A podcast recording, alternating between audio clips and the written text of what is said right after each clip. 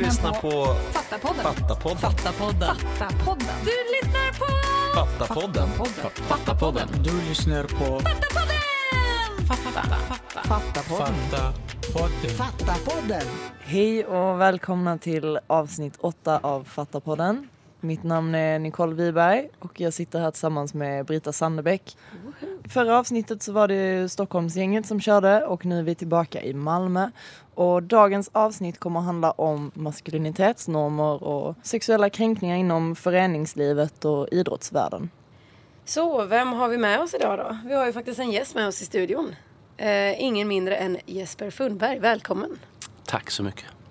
Skulle du vilja berätta lite om dig själv? Om mig själv? Eh, jag är eh, lärare och forskare vid Malmö högskola, institutionen för idrottsvetenskap. Också föreläsare och utbildare. Jobbat mycket med maskulinitet, genus, jämställdhet, mångfald. Oftast kopplat till idrott men inte enbart. Du fick ju uppdrag eh, av Myndigheten för ungdoms och eh, civilsamhällesfrågor att göra en undersökning om just eh, sexuella kränkningar inom föreningsvärlden i Sverige. Kan du inte berätta lite om den här undersökningen och vad var syftet med den? Och... Ja, den kom ju, själva uppdraget kom ju från regeringen. Det var två år efter Patrik Sjöbergs bok där han berättade om att han hade blivit utsatt för sexuella övergrepp av sin tränare. Och då ville man följa med upp med att titta på vad har hänt i föreningslivet, inte bara idrott men i föreningslivet i stort. Hur arbetar föreningar idag?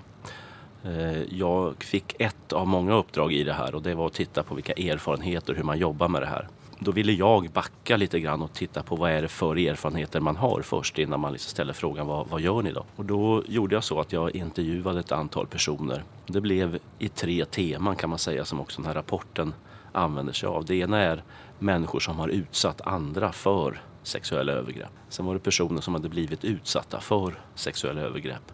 Och sen var det också personer som hade så att säga, hanterat eller jobbat med de här frågorna i föreningar. Och sen presenteras det en rapport som finns då på före detta Ungdomsstyrelsen och numera MUCF. Hur bemöter man egentligen människor som har utsatt andra för den här typen av kränkningar? Det måste ju vara en jättestor utmaning. Mm. När jag säger att jag intervjuat människor som har blivit utsatta och de som har hanterat, det är väl en sak, men att jag också intervjuat människor som har utsatt andra, då reagerar de flesta lite mer. Ja, eh, alltså, min utgångspunkt som, som forskare och som det är ju att försöka förstå vad det än är. Oavsett hur jag privat tänker om det så vill jag förstå själva meningen med det som det här handlar om. Jag försöker förstå hur den personen som jag samtalar med tänker. Eh, Det finns ju så en mening i allting, tänker jag. Även om den är obegriplig för mig så, så är den begriplig för någon annan. Alltså, och det är också min skyldighet, tänker jag, att, att som forskare ta reda på vad som är meningen bakom i stort sett allt. För att andra sen ska kunna hantera och agera.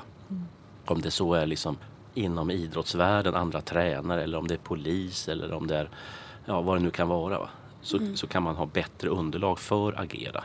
Eller kanske också för att förebygga. Så att det, det tänker jag att det är mitt uppdrag. Och då, då får jag koppla bort liksom det som handlar om skam och skuld och fördöma och sådana saker.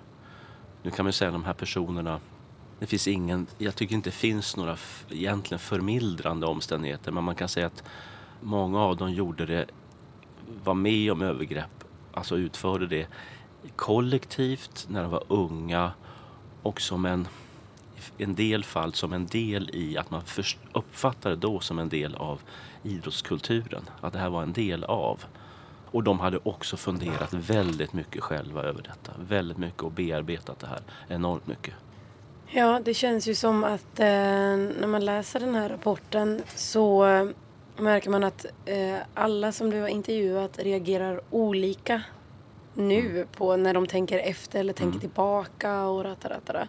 Varför tror du att alla reagerar så olika? Att vissa känner att nej men jag ångrade inte och vissa känner att de ångrade jättemycket vad det är de har gjort. Det är ingen som är stolt över, alltså om man har gjort ett övergrepp, det är ingen, så uppfattar jag inte att någon var stolt eller att de inte ångrade. Men det är klart att det, att det har kanske landat olika hos dem. Man förhåller sig till det på olika sätt. Eh, man kan försona sig med vad man har gjort eller man kan liksom att det är mer besvärligt och att man inte riktigt vet hur man ska prata om det. Ni frågar om jag var nervös så kan jag säga de som skulle berätta om detta. Åtminstone ett par, det var ju första gången de berättade om detta för någon. Eh, och var väldigt, väldigt nervösa men ville ändå. Jag frågade många, många gånger. Är det okej okay det här? Känns det? Jo, de ville berätta. Och då, då måste man försöka få till en situation som är så trygg som möjligt. Och bara ställa frågor som handlar om att nu vill jag förstå och jag vill att du berättar mera och, och så. Det funkar ju inte att så att säga gå in och tala om att hur tänkte du nu eller varför, varför blev det, alltså av de här mer normativa inslagen. Vi funderar på det hur du har kommit i kontakt med alla de här människorna som, som har ställt upp på intervjuer. På väldigt många olika sätt. En del är det kanske mer väldigt officiella vägar, att man kontaktar förbund eller på den nivån och, och, via också den här myndigheten som gav mig uppdraget. Eh, I andra fall när det, så är det ju mer informella vägar. Eh, man vet någon som känner en som någon gång har berättat och så frågar man liksom kan du fråga den personen om jag kan kontakta den kring den här frågan. Ja. Det är väldigt mycket fokus på deras berättelser vilket jag tror också är anledningen till att man berörs ganska starkt av de här historierna som mm. berättas och jo. får ett annat perspektiv på det. Det är ju inte så jättevanligt att man får höra om hur de, ut, de som har utsatt andra för det. Eh, om deras känslor och hur deras liv ser ut nu liksom. Och jag mm. tänker att om inte de får berätta sina berättelser, hur ska vi då så att säga både jobba förebyggande och hur ska vi kunna hjälpa personer både som har blivit utsatta och de som har utsatt andra efteråt om de inte får berätta sin berättelse och sin historia och sin, sina tankar och känslor.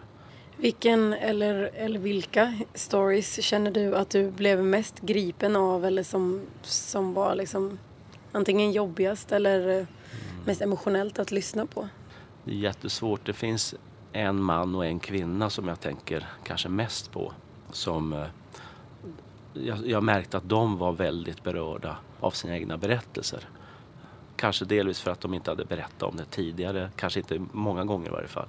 Och eh, där, där den ena personen både hade blivit utsatt, utsatt andra och också hanterat de här frågorna i, i sin egen liksom, organisation. Och eh, när jag märkte att, att den här personen berättade om saker som det bubblade upp som att det pågår precis just nu framför ögonen. Alltså hur den här personen hade utsatt andra och hur eh, det fylldes av liksom skam och äckelkänslor och allt möjligt så men ändå liksom tvingas försona sig med det här. Samtidigt så är jag väldigt noga med att jag är inte terapeut, jag är inte psykolog, jag är etnolog. Jag gör intervjuer med människor där de får berätta sin berättelse. Men ibland ligger den typen av samtal rätt nära någonting annat. Men där går min gräns. Jag är ingenting annat och vill inte förställa mig som jag skulle vara något annat heller. Men det är klart att ibland så händer det att människor berättar saker som inte har berättat för mycket förut och blir rätt överraskade över vad de själva säger. Mm. Och sen gäller det naturligtvis att hålla en, en väldigt tydlig och rak eh, kommunikation efteråt. Att jag har också hört av mig till dem. Är det någonting som du vill ta bort eller om du inte alls vill vara med i det här och så vidare. Men det som har varit väldigt starkt också det är att alla, samtliga har sagt detta vill vi ska spridas. Rapporten, en bildspel, vad som helst. Detta ska ut så att andra liksom får ta del av det här och kan jobba med de här frågorna. Alla har sagt det. Mm, när vi, många av de här historierna, jag tänker väl framför allt på de här som handlar om de här ritualerna eh, när man ska komma in i den här klubben och i den här föreningen och bli en del av den här gemenskapen. Att ofta handlar det väldigt mycket om nakenhet och smärta och könsorgan och allt sånt. Var, var tror du att allt detta fokuset kommer ifrån? ja, det, det, blir det manliga könet i alla de här övergreppen fast på lite olika sätt mm. som är i fokus. Eh, det är som om det manliga könet blir någon slags maktsymbol. Mm. Eh, både det som ska förnedras och det som, det som man använder för att förnedra andra. Ja, jag, jag vet inte riktigt om jag kan svara på varför detta fokus men det handlar väl om makt mm. helt enkelt. Och att sex, det, det, är ju egentligen inte så mycket sex i sexuella övergrepp. Det är ju, det är ju makt och maktutövning. Nej, de sa, mitt i allt det här när de säger att de har blivit utsatta så säger de att det stärkte också någon slags eh, vi är eh, i den här gruppen, vi som har varit med om de här invigningsritualerna, vi är eh, odödliga på något sätt. En känsla av att jag har varit med om någonting. Samtidigt som det var helt fel så var det också Mm. någonting som stärkte på något märkligt sätt både individen och gruppen. Mm. Men eh, vad det finns för sätt att skapa vi, det finns ju miljoner sätt att skapa vi utan att man Mm. håller på med sexuella övergrepp. Men Britta, du berättade det också igår om när du gick i gymnasiet och att du upplevde ändå att det var en viss skillnad när människor kom tillbaka från de här lägren, sportlägren. Att det var Mm. som att någonting, någonting, någonting hade förändrats under den här perioden. Ja, och jag känner ju att ehm, som um, en av de högst ansvariga för eh, den här eh, skolkampen som vi hade så ehm, var det nu efter att jag har läst din rapport så känner jag, eh, jag vet inte, något skamset, någonting över att så här, kanske borde ha gjort någonting. För att vi alla visste att det var någonting som skedde på de här lägren när de var borta. Jag var aldrig där, men jag var högst ansvarig för, för eh, våra lag och eh, den här matchen som de spelade sen. Men just det här ja, av att känna av att det är någonting som inte stämmer nu när de kommer tillbaka från lägret. De hade ju skapat ett vi. Men jag På antar att... av? Ja, precis. Jag antar att det inte var att sitta och spela gitarr direkt med varandra. Tyvärr. Det går ju att fråga. Ja. Men eh, det är klart att det, det ska ju hållas hemligt. Jag tänker också att själva poängen är att man ska hålla det hemligt. Man gör det vid tillfällen då ledare av olika slag inte ser och inte hör. Men jag tänker också att ledare också möjliggör på något sätt som du är inne på, man, man känner på sig. Och har man en viss typ av kunskap så kan man räkna ut att, att det är någonting som kommer att hända eller kanske har hänt. För det finns ju också i de här intervjuerna att det är så uppenbart att så många vuxna vägrar att se och vägrar att lyssna när det ibland pågår mitt framför ögonen. Det pågår mitt framför ögonen och de vägrar att lyssna och vägrar att höra. Va? Och så man då berättar och ingen lyssnar och ingen inte tar det på allvar och låtsas som det inte har hänt eller det var inte så farligt eller vad det nu kan vara. Det gäller att börja lyssna, som hon säger, det gäller att börja lyssna även på vad ska jag säga, de mindre allvarliga sakerna som barn och unga berättar om. Att öva upp sin förmåga och också ta det på allvar och följa upp direkt. För ibland så pågår det, det, det är så uppenbart att det pågår och ändå är det ingen som orkar eller vill. Det är jobbigt. då blir det också så svårt att motivera, motivera folk till att anmäla Ja. när det faktiskt har hänt någonting Precis. allvarligt. Precis. Känner du att, hur, hur tror du att man kan motivera folk till att anmäla? Vad är det viktigaste? Ja, alltså, det, ja, det, är, det är väl att vara, ha ögon och öron öppna, lyssna, ta det på allvar och ge stöttning och agera omedelbart. Inte tänka att det där tar någon annan eller det tar vi nästa vecka. Eh, det kanske var överdrivet utan ta det på fullt allvar och ta alla saker på fullt allvar. Det kan vara eh, det kan ju vara mindre så att säga allvarliga saker som man också måste lyssna på. Det möjliggör ju en tillits, vad ska jag säga, en tillit i en relation att också berätta det som är riktigt jobbigt. Jag tror många barn och ungdomar börjar med att kanske berätta det som är, är inte fullt så jobbigt som ett övergrepp utan mindre saker. Och testar och se. Är de vuxna med på det här? Lyssnar de? Orkar de? Och då måste man visa att man orkar där. För då kanske det möjliggör att också berätta om det har hänt andra saker. Mm. Och du pratar mycket om ehm, förövaren i, eh, i din rapport så pratar du om att det är ehm, ofta är den charmiga trevliga snubben som alla kommer med sina problem till och inte den här äckliga slemmiga gubben som, det är ja, ju men som helt folk logiskt, tror. Alltså, det är helt logiskt. Om du ska komma i kontakt med barn och unga, hur ska du göra då? Mm. Så det, det är ju helt givet. va. Samtidigt som det också s- en signal Mm. om att vi kan inte se eller vi kan, det, det är liksom inte den här stereotypa bilden av en snusgubbe som står med en stor rock och liksom blott. Alltså, Nej. eh, det kan vara vem som helst. Och plus att naturligtvis är en, kan vara medveten eller en omedveten strategi att vara charmig därför att då kommer jag barn och unga nära. Nej men och detta hänger ju, det känns ju som att detta hänger ganska starkt ihop med också omgivningens förnekelse. Att det, Jo. kan, det kan omöjligt vara honom för att han är så trevlig och Ja, han är så nej, snygg och charmig. Och ehm, Alltså jag tror det är omöjligt att helt skydda sig. Där det finns barn och unga, där finns det ju också vuxna och andra ungdomar ska vi säga. För en del av de här frågorna handlar om att unga utsätter andra unga. Mm. Men där finns det andra som eh, kommer att vilja eller försöka begå övergrepp. Det måste vi ha som någon slags medvetenhet att så är det. Hur mycket vi än försöker förneka eller tänka att det nog inte är så. I varje fall inte hos mig eller hos oss. Men där kommer det vara det. Och då gäller det att skapa en sån miljö så att barn och unga vågar berätta om det är någonting. Att också signalera för alla i omgivningen att vi är medvetna om att sånt här kan hända. Mm. Vi vet det här, alltså vi är medvetna om det och vi kommer att liksom lyssna och agera. Sen är det klart att det får ju all, alla möjliga andra negativa konsekvenser i det att, att eh, inte minst tala om maskulinitet, att det kan ju bli en, en misstanke om mer kring att män som är i liksom barn och ungdomsgrupper. Jag vet vi har några diskussioner kring förskollärare. Vi har, vi har det också bland idrottsledare. Och, och det, ja, det, tyvärr är ju i den maktordningen, här man ska säga, patriarkala strukturen, det är det det handlar om. Där det blir så fel och ibland blir det fel fast det egentligen är rätt så att säga. Att vi, vi, vi tycker och ser och vi ställer frågor om Mm. vad gör den mannen där och, och så vidare. Men så länge vi har maktordningen då får vi nog leva med att det, det blir sådana diskussioner. Fatta. Fatta. Hur gör vi då för att krossa den här maktordningen? Ja, Rent konkret, har du några? jag jobbar Tips? ju i, i utbildningsvärlden så jag förfäktar ju så ofta jag kan utbildning, kunskap så mycket jag kan. Sen tänker att det här måste omsättas i någon slags praktik också. Att se precis här och nu, vad hände där?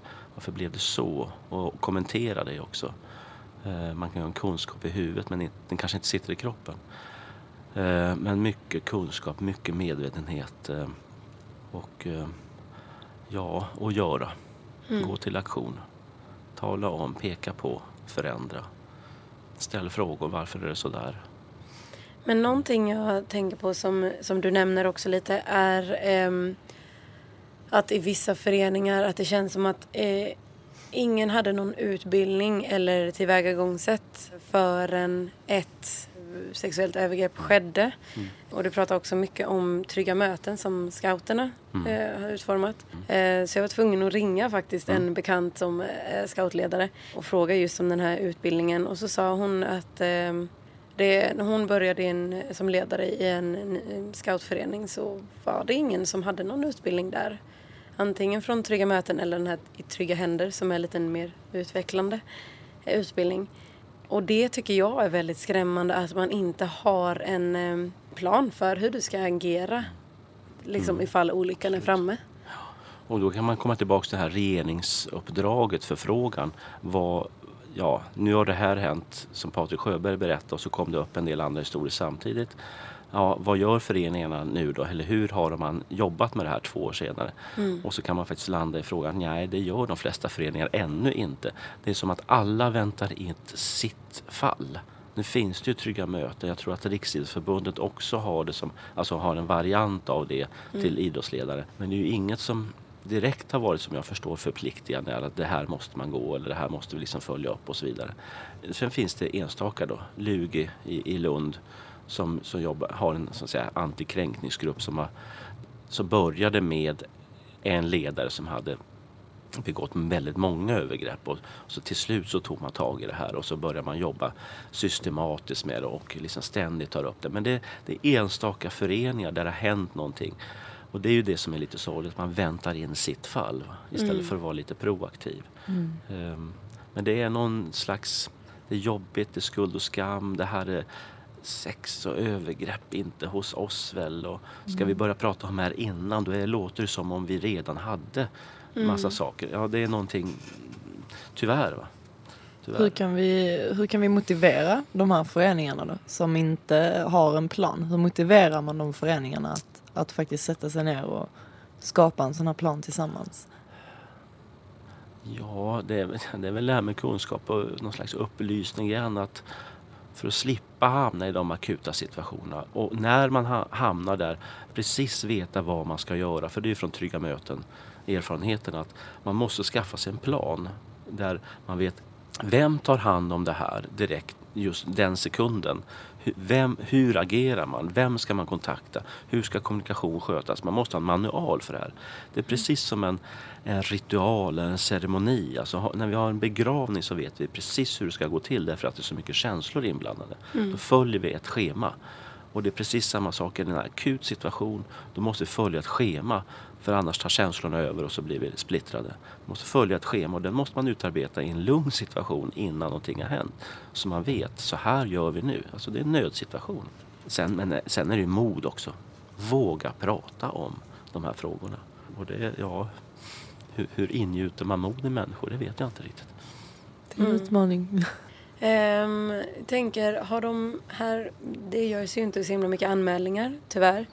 Inte så många som man skulle önska i alla fall. Nej precis, så det blir som små gråzoner lite här och var. Tror du att detta har någonting att göra med att det är de här då så kallat bra personerna som eh, har begått brottet? För du pratar mycket om Mm. att, att man inte vill fläcka ner sin förening för att det är någon stjärnspelare eller eh, sådär. Ja. Dels är det svårt att hantera frågor som har att göra med patriarkala strukturer, eh, män och makt. Sen har vi svårt i vårt samhälle att prata om sex och sexualitet och än mer, vad ska jag säga, fulsex som jag kallar det så, sexuella övergrepp, våldtäkt och så vidare. Det är ju, det, de flesta har jättesvårt att prata om det här eller hantera det här. Man måste liksom öva på att prata om det här många gånger. Då måste man ha kunskaper om det. Man måste ha funderat vad tycker och tänker jag som individ? Hur förhåller jag mig till allt det här? Så måste man öva på att prata om det, och öva på att tänka, prata med varandra om det. Vi pratar om det här eh, regelbundet. Så när det är akut då vet vi hur vi ska prata om det. Alltså vi, vi är vana vid det. Sen tänker jag också att eh, både off, vad säga, den som har blivit utsatt för någonting tar också på sig en del skam och skuld i det. Alltså man har, eh, det är något skamfyllt. Det vittnar ju väldigt många som har blivit utsatta för våldtäkt eller sexuella övergrepp i andra sammanhang, inte bara i idrotten, om att, att det är något skamligt. Man känner någon skam själv. Ah, kan jag ha gjort någonting eller vad gjorde jag eller vad för signal eller varför gjorde jag inte så eller sa det och så vidare. Det tror jag också bidrar i det här att det, med antalet anmälningar och, Mm och hur svårt, och det också säger någonting hur svårt vi har att prata om de här frågorna. Men så tänker jag, det kanske också handlar om att vi har svårt att prata om, hur ska jag säga, fin sex, alltså den goda sexualiteten. Ja, då blir det inte lätt att prata om den fula, eller den äckliga eller den, den eh, maktutövande sexualiteten. Men hur skulle vi kunna bli bättre på att eh, prata om eh, både finsex och fulsex? Ja, man får väl öva. Det behöver ju komma ut i skolan Ja, mycket bättre än vad det gör idag. Det Ja, finns det ju finns mycket som kan förbättras ja, med precis. sexualundervisningen. Det finns ju många undersökningar fortfarande i dags dato där vi, där vi hör att lärare och andra som jobbar i skolan men också i föreningsliv, jag menar i föreningsliv, vuxna som har väldigt, det, det är svårt, det är jobbigt, tabubelagt, hur ska jag göra? Blottar jag mig själv nu och sådana saker. Ehm, mm, det, fin, det finns en potential kan man säga, Mm. utveckla. Verkligen. För det rör sig så mycket. Vi, vi pratar ju om barn och ungdomar, alltså föreningsliv kanske väldigt många från 10 upp till liksom 15 års ålder. Ja, det snurrar ju runt massa frågor. När jag skrev om den här om omklädningsrummet för pojkfotbollen, det var ju massa frågor som rörde sexualitet. Både hetero och homosexualitet oavsett hur de själva identifierar sig. Närhet, intimitet som kom det uttrycktes i form av jargong och eh, liksom roliga historier och så vidare. Men egentligen var det ju otroligt allvarliga frågor. Men som ingen vuxen mäktade med och haka tag i och föra upp till någon slags vettig nivå. Utan man liksom blaja på i den här jargongordningen. Eh, Och så blev det ingenting med det. Mm. Mm. Tyvärr. Om, eh, om man vill fördjupa sig, det är ju mycket, mycket nya tankar som kommer Mm. upp efter att man har läst en undersökning. Eh, vad känner du själv saknas på området om vi ser det ur forskningsperspektivet? Vad, är det vi, vad behöver vi forska mer om för att komma någon vart och bli bättre på det här? På ett sätt kan man tänka att vi behöver veta mer om erfarenheter, mer om hur vanligt eller var det sker och så vidare. Samtidigt som jag ibland kan tänka, ja det här vet vi ju nu. hur, hur kan vi liksom agera så att vi går till handling? Alltså just det här, hur gör vi då för att ha de här samtalen i föreningar? Hur gör vi för att jobba med förebyggande arbete? Hur gör vi när det är akuta situationer? För vi vet ju också en hel del egentligen. Kanske inte behöver veta mer. Eh, Men det där, jag vet inte riktigt hur man ska svara på det. Man vill ju både veta mer och samtidigt tänka, okej, nu vet vi tillräckligt Mm. mycket. Men det går- känns ju ändå på något vis som att vi inte vet tillräckligt mycket med tanke på att det fortfarande är så tabubelagt att prata om det. Att det är Eller så är det, frågan är om det är för att vi inte vet eller för att vi inte orkar eller vågar prata om det. Mm. Jag tror vi vet. Vi vet att det handlar om makt. Vi vet att det är framförallt män. Vi vet att det är ett mörkertal bland kvinnor som förövare. Vi vet att eh, det är bland vem som helst. Vi vet att det är mycket skamfullt. Vi vet att det är, vi inte vågar se det för att det är jobbigt och tabubelagt. Det Mm. vet vi ju. Ja, Det är bara att börja agera. ja. Fortsätta agera. Precis. snarare. Om man skulle vilja fördjupa sig lite mer om just det här med kränkningar inom föreningslivet och hur man arbetar mer med detta. Har du några bra tips? Man kan ju gå in naturligtvis på eh, MUCFs hemsida, alltså för detta Ungdomsstyrelsens hemsida och titta på det som handlar om, om kränkningar i föreningslivet. Det finns en mängd olika rapporter där. Det går att söka sig fram när det gäller forskning och utbildningsmaterial. Trygga möten kan man gå in på också, både på RFs hemsida och på, på scout, eh, scouterna. Så det finns en hel... Luger kan man kontakta som jag vet har jobbat jättebra och gärna hjälper till mm, i föreningslivet. Så det finns en hel del. Ja, ska vi säga tack så mycket. Ja. Tror jag. Tusen tack för att du ville Mm. komma hit och prata med Tack oss om att jag- detta. Ja, tack för att vi fick komma hit. Eh, Det var väldigt, eh, väldigt inspirerande och vi kan ju tipsa om då att läsa din rapport Mm. som eh, vi båda två har gjort och den var väldigt känslosam och väldigt nyttig och bra att läsa. Så vi tackar för att du delade med dig utav den och att du var med oss här idag. Ja. Eh, nästa gång så är det Stockholmsgänget som sänder podd. Yes. Eh, och tills dess så når ni oss på fattapodden at fatta.nu. Och dit kan ni mejla om ni har några tankar, eh, förslag på ämnen som skulle vara intressanta att prata om, intressanta människor som vi skulle kunna kontakta och träffa och prata med. Mm. Allt möjligt helt enkelt. Bör nämnas också en sak till om nästa avsnitt. Då kommer vi ju faktiskt ha med vår vinnare till eh, aktionen som eh, vi hade en aktion på eh, Musikhjälpen. Och då kommer vår vinnare vara med där. Mm. Hon har varit med och producerat det avsnittet också och kommer vara med som programledare. Yes. Så det ska bli mycket spännande och kul att kunna göra det med Musikhjälpen. Vi tänkte avsluta det hela med att eh, spela en låt för er. Vanligtvis kör vi lite spoken word men eh, den här gången kör vi någonting nytt. Och eh, det är Molgan, en fantastisk eh, rappare från Göteborg som har gjort sin egen parodi på Blurred Lines, väldigt omtalad låt. Så här kommer den. Tack för idag! Tack, tack. Hej då! Det har redan gjorts en extremt bra engelsk parodi på den låten så ni borde kolla in men fan, det kan behövas en svensk också, så vi kör. Det finns en tydlig gräns emellan bra sex och tjatsex Bäst att vi drar en tydlig gräns emellan samlag och typ våldtäkt Dags för samtal. Pharrell vill att du ska vara happy Men glider nu på mer hal is än Bambi. Poserar med modeller som är helt next Snälla ingen låt om att tjejen inte vet bäst själva. Otydliga linjer, ta reda på vilken. Innan du tänker med dicken Vitsen. Med det vi kallar för kommunikation. Är att vi kan utbyta information? Så om någon säger nej eller ja eller tvekar Backa. Tills ni vet vad ni menar Fatta, är mer än något tandsmycke Samlag ska alltid handla om samtycke. Inga blurry lines, bara missförstånd. Eller människor som helt enkelt missförståndet. Har sex med någon som du bryr dig om. Våldtäkt är mycket mer än att bryta någon lag. Du bryter dem som du bryter ner. Otydliga signaler då det skylls på det. Du kan förstöra någons liv eller sexualitet. Kan du verkligen leva med det? Livet är ingen porrfilm kompis. Tänk, fatta att ett nej är ett nej är ett nej nej nej. I min så misogylla strukturer och stereotyper som förbas ut i etern genom medias myter. I reklamfilm, porrfilm, romantisk komedi. Det är för gallerian som bedömer Dickens stil Du tror att hon är otydlig med sin zombieblick Hon vill bara inte ha dig. Robin Thicke Så get over it, gör det jävligt snabbt sluta med din fucking rape vibe. Sex det ska vara något att bli lycklig av Så det är dags att vi skaffar den samtyckeslag idag. Yeah. Uh-huh. Uh-huh. Sing upp en hand om du fattar. Uh. Sing upp en hand om du fattar. Uh. Sing upp en hand om du fattar.